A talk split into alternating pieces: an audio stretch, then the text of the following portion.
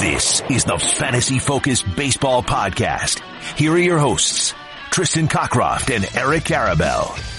It's true. Welcome to Fantasy Focus Baseball. It's a beautiful Thursday morning, March 12th, 2020. Please note the day and the time that we're doing the show because tomorrow think things could be a little bit different, but we're going to talk baseball today.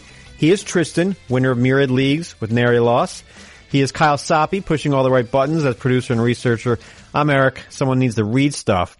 As I said, we're going to talk about baseball today, mainly Tristan's articles, which went up this week. I hope you don't mind, Tristan, but that's, there's no news. I don't, I don't want to spend 20 minutes on Jesse we're Chavez. both writing our articles this No, week. no, we no, can't no. talk about both. Yeah, but you win your leagues, and so we should talk about what you think because you know I just finished second in my league, so the stories I'm writing are not nearly as important as the stories that you are writing. Um, before we get started.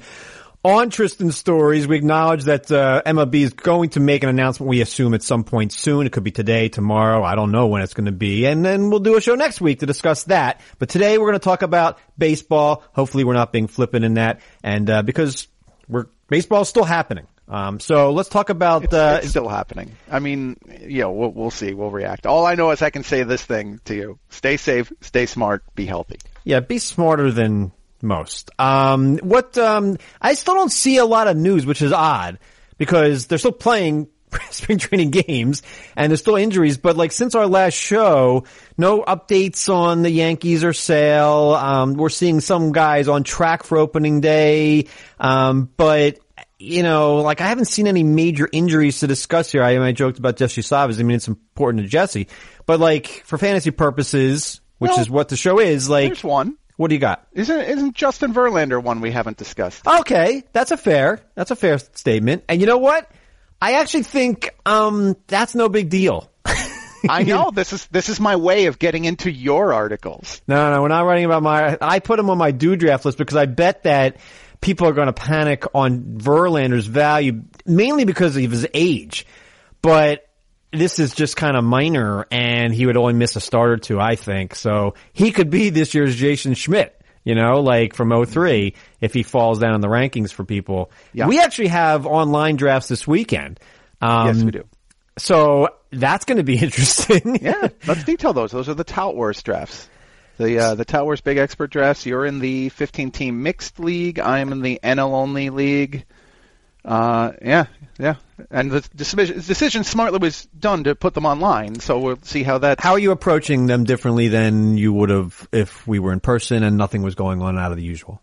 Um, I, I think there's a little less nuance in the psychology of the game, and there's a lot of that in my draft historically in the NL. So I actually think there's going to be ways to, to sneak in some good bargains in the later rounds, and they're going to become a lot more important. Let me see if there's any names on your Tristan's 20, which was published earlier this week. And those are basically 20 players that you like, I guess, more than most, or you like their value. Why don't you describe what you mean by your Tristan's 20? So these are the players who, at the time I publish it, as of that day, I presume I'm going to get the most shares of in my league, and that's looking at market factors, usually ADP, not only just our site but off-site elsewhere, as well as in the industry drafts in which we participated or any other mock drafts that I've been in. So I'm I'm guessing that these are the 20 players almost commonly rostered, and I always throw in that little note about how the minute I publish it, the competitors in my home league print it out, bring it to the draft, and try to bid me up, and then I say, okay, have fun with that. That's a seven dollar overpay. I'm trying to. So Nick Anderson of the Rays is on both of our lists. Yes. Um, he's on my do draft list. Earlier, I had a do not draft list. So why do we like Nick Anderson so much? Not to give it all away, but I think he could be special. So, you know what? We haven't done a geeky stat yet, have we? We still have that. The geeky stat of the day. Holy freak out! The geek is going berserk! I love it. I love it. We got to bring back a geeky stat because this is a good one. Two pitchers last season faced at least 250 batters and generated swings and misses on at least 20% of every pitch they threw. One of them was Nick Anderson, and the other one was Josh Hader. I was going to guess Carlos Silva, but yeah, I think Hader's a better, a better one to go with. I, and you know what? I, I actually, and people say, why do you ever change your rankings if there's nothing going on? Well, I mean, obviously there's injuries and, and role changes, but like, I'm learning as spring training goes along too. Like, I, and then not just from what's on the field. I'm le- learning from reading your stuff and from reading, uh, AJ Mass's stuff and other people on our site and other sites. Like, so when it comes to the Rays, there's this like thought that they shared the, the saves, you know, last year and every year. They really didn't. Emilio Pagan was basically their closer for the final four months. So I don't see why Nick Anderson can't basically be their closer for six months this year and get 30 saves. So I've actually like moved him up in my, either my rankings or how I view him. And if I like, I had a choice between like Nick Anderson and, and basically Kimbrel, Jansen, Edwin Diaz, I think I'm going Nick Anderson now because of the upside. And I'm probably still going Edwin Diaz, but I'm with you that I moved up Anderson quite a bit, and I now think that he's a, a very strong contender for a top 12 valuation among uh, fantasy closers. I'll give you a little sneak preview support of both of our uh, moving uh, our, our, rise in the rankings of Nick Anderson. Uh, I have a piece coming out tomorrow that's going to talk about the impact of the three batter rule.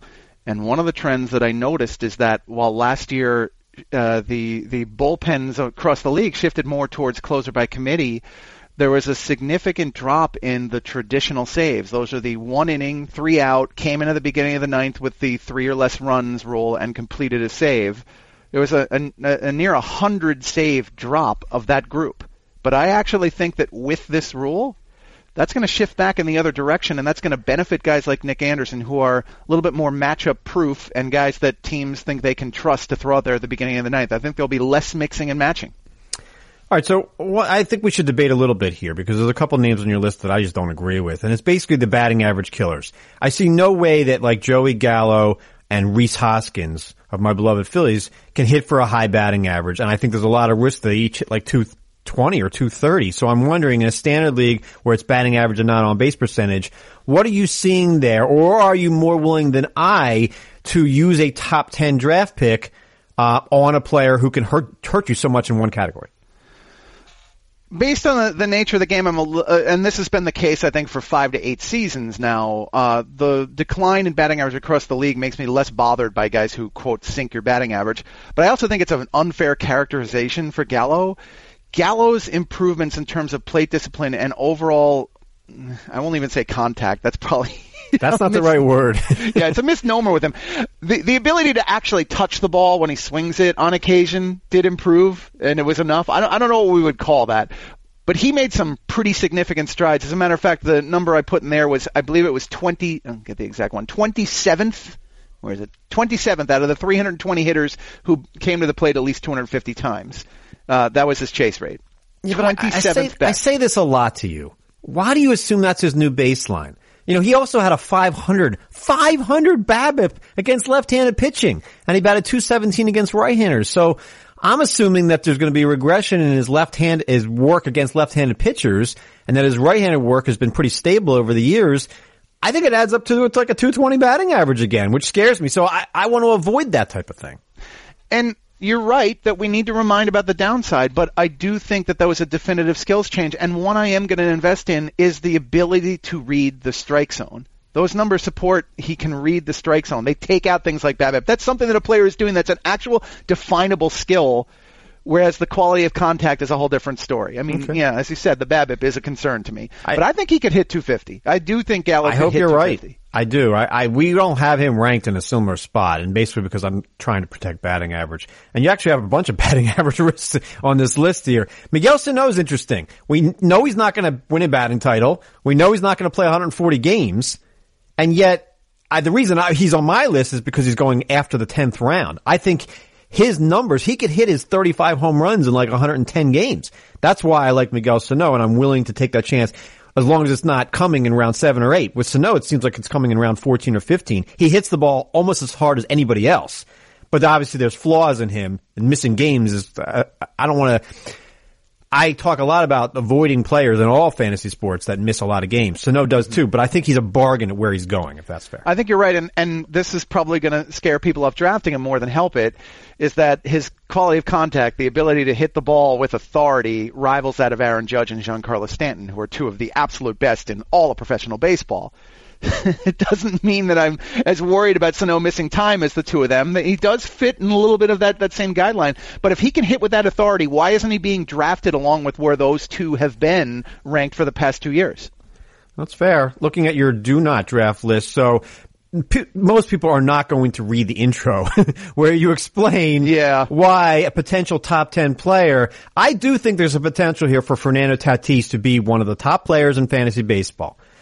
I just think he's being trusted a little bit too much here. And it's, and it's, it's, it's partly like the way Bryce Harper used to uh, scare people away. He would get hurt because he would run into walls or he would run too hard on the bases. And Tatis kind of has that same look to him.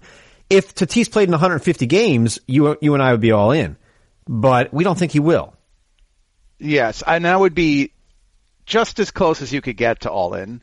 Uh, because you're right, he could be the number one player in fantasy if he plays 150 plus games and he does end up with some good fortune in the batting average category. I just don't think those things are especially likely. I think the high end for him is that he's a top 10 overall potential player and he's being drafted as only slightly less than that. There's going to be some regression in batting average. And can we really say that we think he's, with great confidence, he's going to play 150 games this year? No, of course not. But People again, we don't have a lot. will. He's only had one season in the majors, so I can under, understand people. And there's a lot of people, people in our industry that we respect who are like, he's a top 10 guy. And I see what they're saying because that, that's a 30-30 profile with a good batting average. But I, it almost seems unfair to dock him based on brittleness and BABIP, which is what we're doing.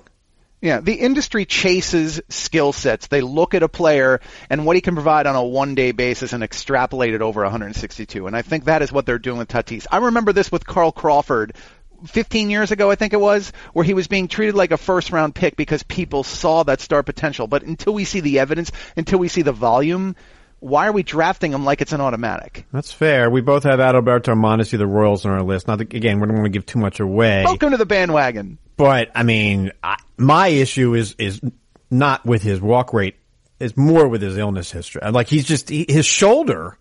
I, I just don't see him playing anytime soon. Um, so that's my issue there. Um, what surprised me? You know what else I didn't put on my list, but I should have? Will Smith of the Dodgers. I think pe- people are trusting him too much based on a small sample size in the majors and what he did in AAA in the Pacific Coast League, which I don't see how you can view anything anybody does in the Pacific Coast League as relevant to the majors. Do you? I mean, again, we don't know the baseball, but Will Smith seems like people are trusting Will Smith as like a borderline top five catcher, and I just don't see that as maybe he does it, but there's risk. Yeah, and I think part of it is just the the lack of quality catchers out there. But we're really trusting a guy who the majority of his fantasy value came from the one thing that baseball had a great abundance of last year, and that was just home run hitters. And I'll point out in this column, you can go and read the metrics in here. I'm not going to go completely in, in detail on them. His quality of contact, the ability to hit the ball with great authority, like Sano we mentioned a couple of minutes ago, was nowhere near as good as I think people perceive it to be. It actually graded below average. It, it, that concerns me. If he's a batting average risk who is not going to contend for his position's lead in the category, why are we drafting him as a top five catcher? It sure seems to me that there are different opinions on the Rangers pitchers, Mike Minor and Lance Lynn. Um, Minor is on your do not draft list, and he's on um, AJ Mass's points league pitchers to target. And I think on based on where Minor is going, he's on my list. I'm going to get him in leagues. I'm going to get Lance Lynn and, Ma- and Mike Minor in leagues. And I guess I'd like an explanation from you in a general sense here. Um, why do we assume? Again, I'm going against what I, I, said five minutes ago, but why do we assume they can't do this again? I, I, I think I'd say that a lot. Why do we assume that pitchers who overcame injuries or stuff or whatever, and Minor and Lynn both did, why do we assume that they're going to regress again? Because if you go with ballpark, you don't know their ballpark. So in Lynn's case, I'm in. The more I look at him, and you remember last year I resisted for so long and I was horribly wrong. I'm in now. I think the the changes that he made, the adjustments, did actually influence his ability to miss bats. And I think that is repeatable now. And maybe I'm making a mistake, like you just reminded me a minute ago with Joey Gallo about why are we trusting the one year sample. I think that adjustments do really matter and you need to trust them. And in Minor's case, he just doesn't miss bats to that level. And I'm going to avoid the player who gave you a full season worth of stats and didn't miss bats. That's why Mike Soroka is another guy who fits into this classification. I just don't want to chase somebody like this who I think is going to regress in ERA. And in Minor's case, if you look at what he did in the second half, he did regress in ERA, and he did pretty severely. I don't think that gets talked up enough. I mean, he did he had a, a near five ERA in the second half of the year. He did. He also had 200 strikeouts for the season, so comparing him to Soroka to me just doesn't work. But um, they're a little bit different, yes. But I mean, Soroka's more interesting because he's a younger player who has a great future ahead of him. But even still, put those two into the injury risk classification. I mean, the, neither of the two of them has been all that durable over the past several years. Well, that's that's fair. That's fair. Um, any other names? I don't want to give everything away. People should read your work. It's fine work. It's excellent. It helps you win leagues. There is, uh, there was a couple news items we did miss. I guess Carlos Carrasco with the elbow. Um, that seems like it could be something.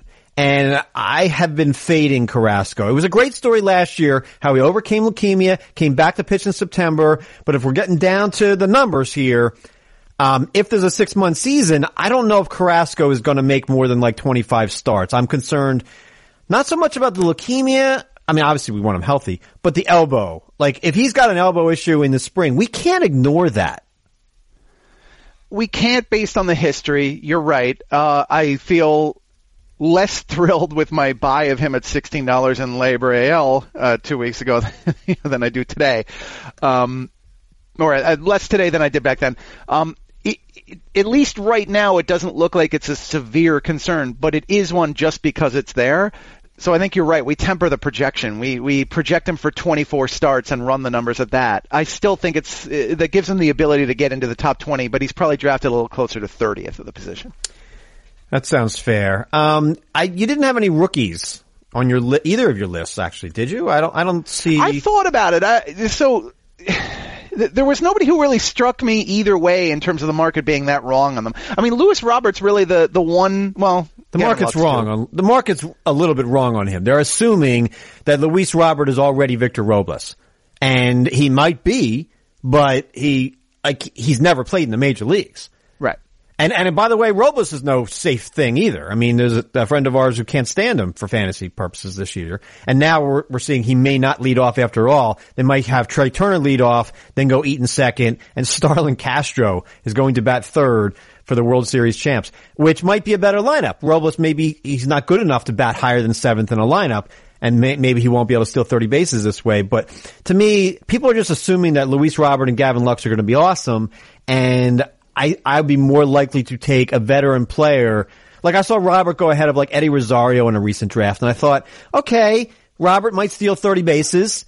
Might bat 210. You know, I, I don't mm-hmm. know what he's going to do, but I have a good feeling I know what Eddie Rosario is going to produce. So I guess, what do you say about that? I'd agree, and I, I think that the the one counter argument to support Robert here is that he's much more likely to help you in terms of stolen bases than Rosario. So if you're at a point in your draft where you need to address the category, then I can understand you swinging in the other direction.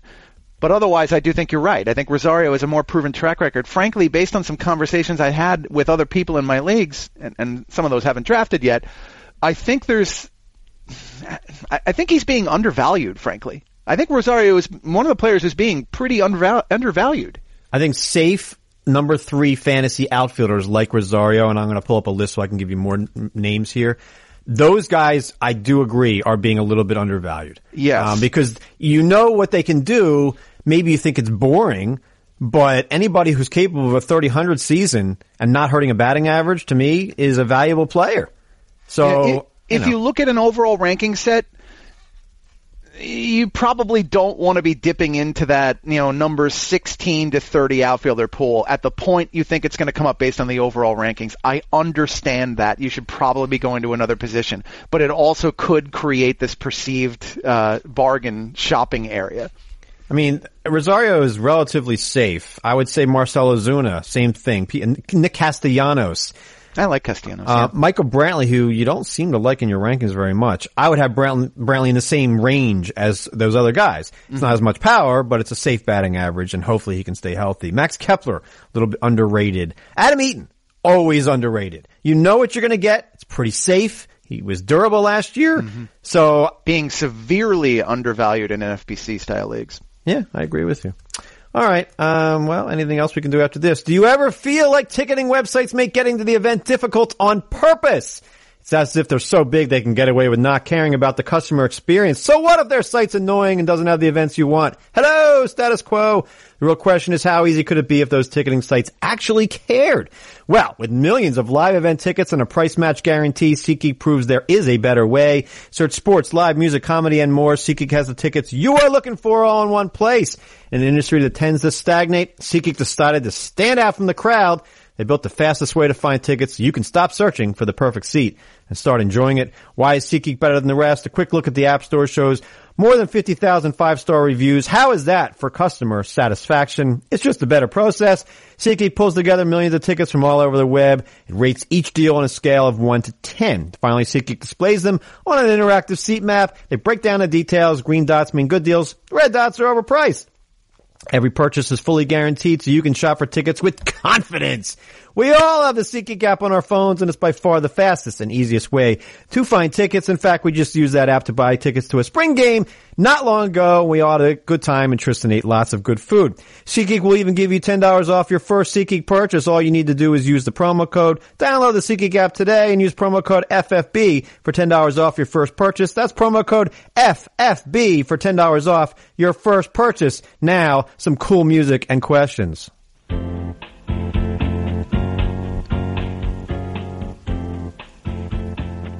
Only the coolest music for you guys.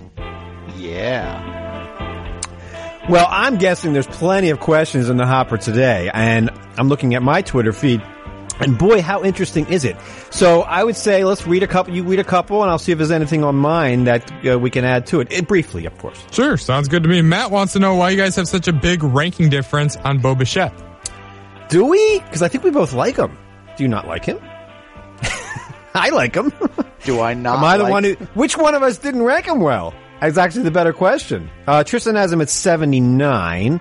So I'm guessing I haven't ranked better than that. So why do you hate Bo Bichette, Tristan? Because you got him hate. at 41. Oh my goodness! You have him at 41. Wow. I'm a I'm a Bo believer apparently. Um, I'm what? Bo believer. That's a monkey song, right? Oh, jeez. What's your problem with Bo Bichette? Why do you hate him so much? I hate him so much. I put him 79. How terrible of me. Well, I mean, the question also could be, what do I see? Um, why am I willing? This is a, a a relatively unproven player, I guess. I mean, I don't think he's going to bat three. What did he bat last year? Like three ten or something like that. Um, had that huge double streak, didn't he? He did. He had 11 home runs in like a third of a season, so that's that's pretty cool. Uh, he was four out of eight on stolen bases, but I project him, and I did before he was promoted as like a, a potential 25 to 30 steal guy. So what I think Toronto does is they let him lead off, and I think there's actual potential here for him to bat at least 280 with 15 home runs and steal 25 to 30 bases. So I think maybe that's a little aggressive. If he does that, obviously we're both wrong in the rankings. He'd be better than both. But you do you disagree? No, I'm trying to see if there's any underlying metrics to throw back at you here. Part of the ranking for him is just that shortstop is just so unbelievably rich. Don't care. That 79th at shortstop would have been fourth best even two or three years ago. So I don't think of it as a, a negative thing. It's if you're looking at my shortstop ranks, he's not ranked particularly well. The quality of contact wasn't really elite last year. When I take a, a quick glance at him, uh, let's see here. Hmm. 43.5% hard hit rate by StatCast. That actually is pretty decent. That's that's good. Yeah, well, the Fangraph one doesn't have him with anywhere near as good a number as that, which is a little bit strange to me. Sprint speed is a little better than I thought, so to your point about stolen bases, yeah, I might be underrating him a little bit. Um, I I think he's not a 20 home run hitter. All right, and I think people are expecting that, but I think he's at least a 25 steal guy. Like I think he's going to run a lot. So that's how I that's how I view him, and I think he's pretty relatively safe for batting average. Let me see what the people on like like 25 is a lot here. though. 25. All right, so I'm looking at the numbers on Steamer, Zips, Fangraphs. Yeah. They, um, Zips they, definitely likes him for steals. they they've got him with more than 20 home runs and like 25 steals, most of them. So they like him a lot. They all look like they're around 20 to me, 20 to 21 in homers. The, the, the steals is the wide variation here. So I can get on board with what you're saying. If, it, if he gives you 20, let's say he gets 21, 22 home runs, which looks like the high end here, and he does get to the 28 steal projection that Zips does, then I'm really underranking him. Bo Bichette versus Vlad Guerrero for fantasy value this season. I think it's Bichette. And I have them really close to each other. And if, Uh, if I thought Cavan Biggio could bat 270, he might be in the same Yeah, conversation. I- and I'd be with you on Biggio if I thought he'd bat that. I, I like him a lot more in everything that's not a traditional Roto League. All right, let's move it along to somebody else. All right, we've got Josh up next. He wants to know if you have belief in Matthew Boyd after he added the third pitch to the arsenal. Yes, Tristan, did we see him add that third pitch in the Tigers Yankees game in Florida last week? And I think we did. He looked good. He looked, Yep. and look, it's just a spring training outing, so you never know. But, and it wasn't against all the best Yankees, because half of them are injured. But he's had a good spring, and that's an actionable change where the spring training numbers would matter. Mm-hmm. But he's still a Tiger, and he's never won double digit games in his career in a season, which is hard to believe for somebody mm-hmm. with like a hundred something, 120 starts in his career.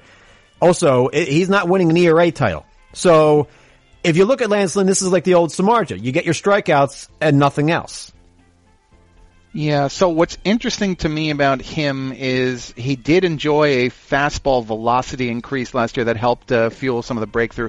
Slider performed a lot better and he leaned on it quite a bit more. Uh, if he is adding this curve and it's effective, that could help him neutralize the righty lefty platoon split. That might be another big positive, and it would probably prevent him from melting down late in the year. He he had a, just a really awful final two months, and I wonder whether that was just fatigue. But I wonder where he, he ended up on our player rater because he didn't help you in ERA, whip, or wins, but he did get you 185 innings, which actually works against the ERA. But a 238 strikeouts, that's, that's a monster season. If he had a 375 ERA, I mean, this is Lance Lynn. Lance Lynn was a, was a top 20 fantasy pitcher last season. Boyd couldn't have been. So Matthew Boyd was a hun- uh, 159th overall on the player rater, and he was the 98th Oh best goodness. scorer in points leagues. Okay. which I'd Oh, expect that's he would have been better. Yeah, that's better. I thought you were going to say 98 starting pitcher. He had to be probably in the 30s or 40s for standard roto leagues.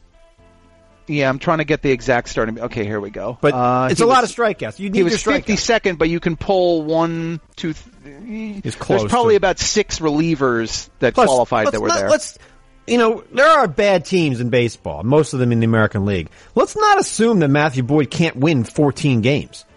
I, I hate assuming that. Do you assume that?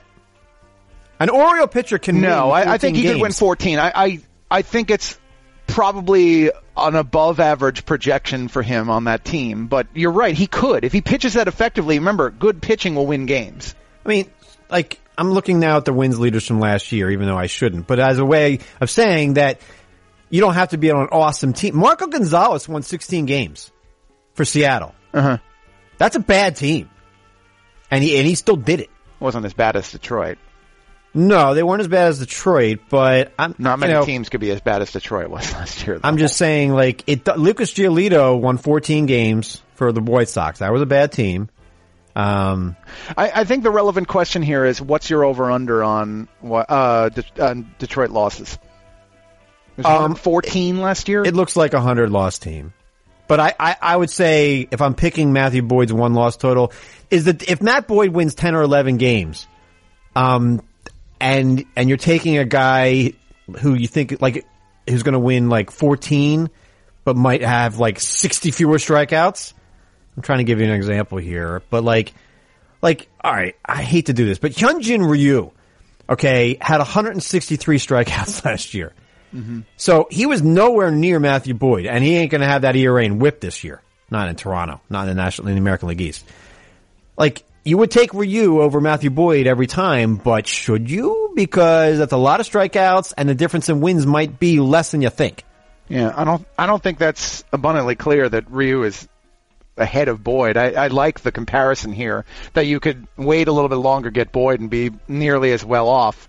Uh, by the way, the points one for starting pitcher, if you uh, if it's just pure starting pitchers, he was 31st, and I think that's where the value lies here. I think he's a real bargain candidate in the points leagues because it's avoidance of losses there. It's not the wins; it's the avoidance of losses and the penalty for that. Okay. Uh, what else we got? Neil wants you guys to talk about the difference between Cavan Biggio and Gavin Lux coming into this year in a redraft format. Ah, boy. Well, I like Cavan Biggio more than most. Is that fair to say? Uh, I mean, I've scooped him up in a bunch of leagues, some sim leagues too, where the walks will matter a lot more. In a points league, Cavan Biggio is more valuable than he is in a roto league. Although his stolen bases won't matter in a points league all that much. He was 14 out of 14 in stolen bases.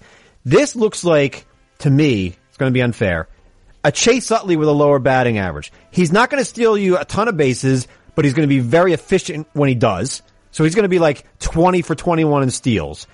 He's not going to have 30 home run power, I don't think, but I don't think he's going to be that, that far, like maybe 25. Like I, I, I kind of view Biggio as hitting 250 with 25 homers, 20 steals.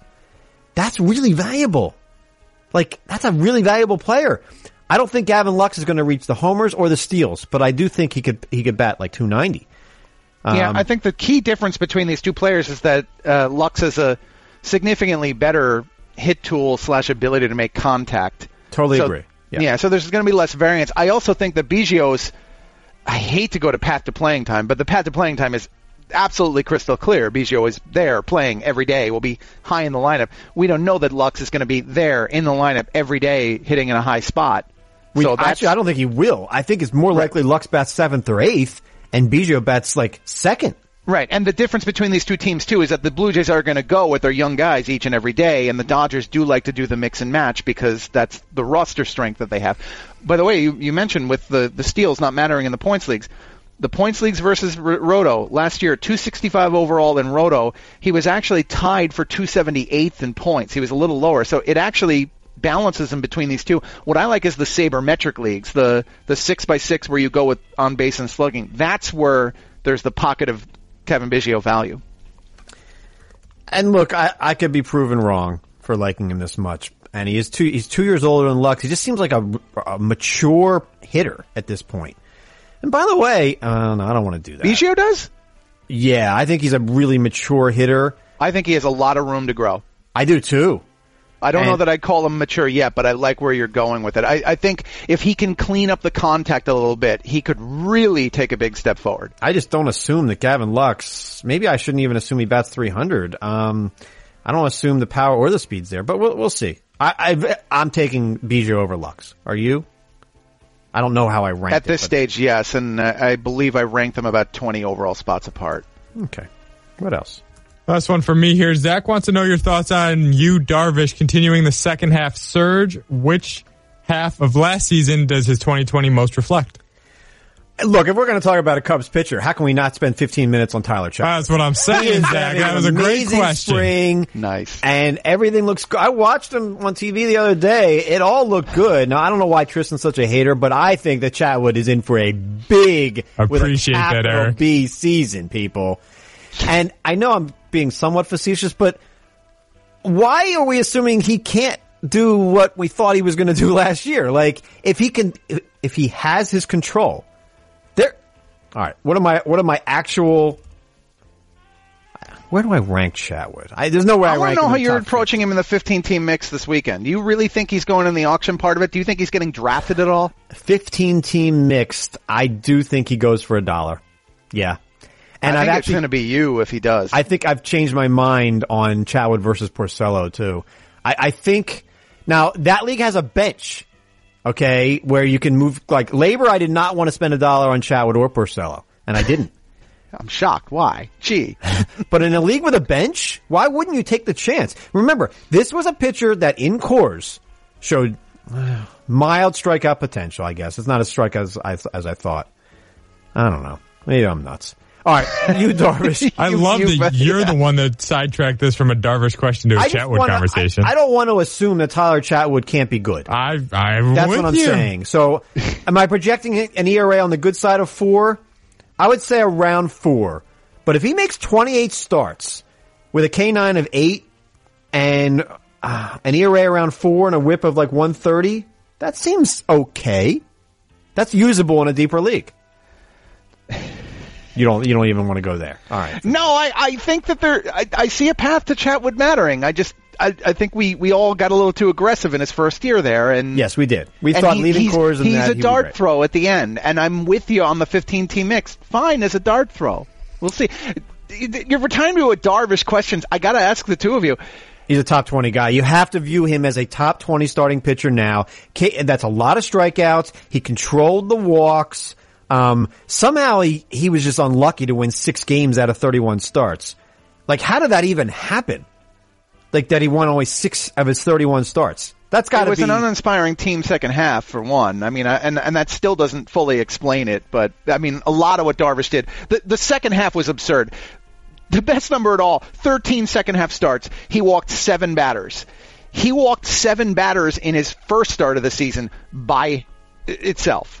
That He- one he- start matched his entirety of the second half in terms of the walks. That's He's not getting enough credit. He went all Verlander. He gave up homers, but solos. Didn't mm-hmm. walk anybody. Yep. He changed his approach. Give this guy credit. That whip was legit. And the ERA that you see of 3.98 could easily be 2.98 if he continues. It was 276 during that second half. that's exactly Cal, I got I got to ask you. They're going to be 100 they're going to be 100 plus points apart. You have a bet here. You're are you taking it that the two of these guys, Darvish and Chatwood are at least 100 par- uh, points apart on the player rater at the end of the year? I have to take Chatwood to cover a 100 point spread. Is that what you're saying? You'd have to take him covering a 100 point spread with Darvish. I I would take it just because if Darvish gets hurt, like I cover that spread without really. Sure, sure, I'll take it.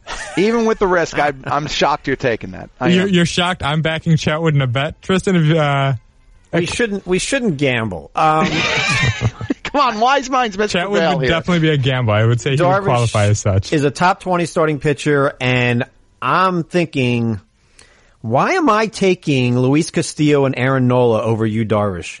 And I'm having trouble thinking. I moved that. Nola down. I'm moving. No, I- now he just has a cold or the flu or whatever. I don't know. But the point is, like Darvish's strikeout potential and whip potential is top ten-ish.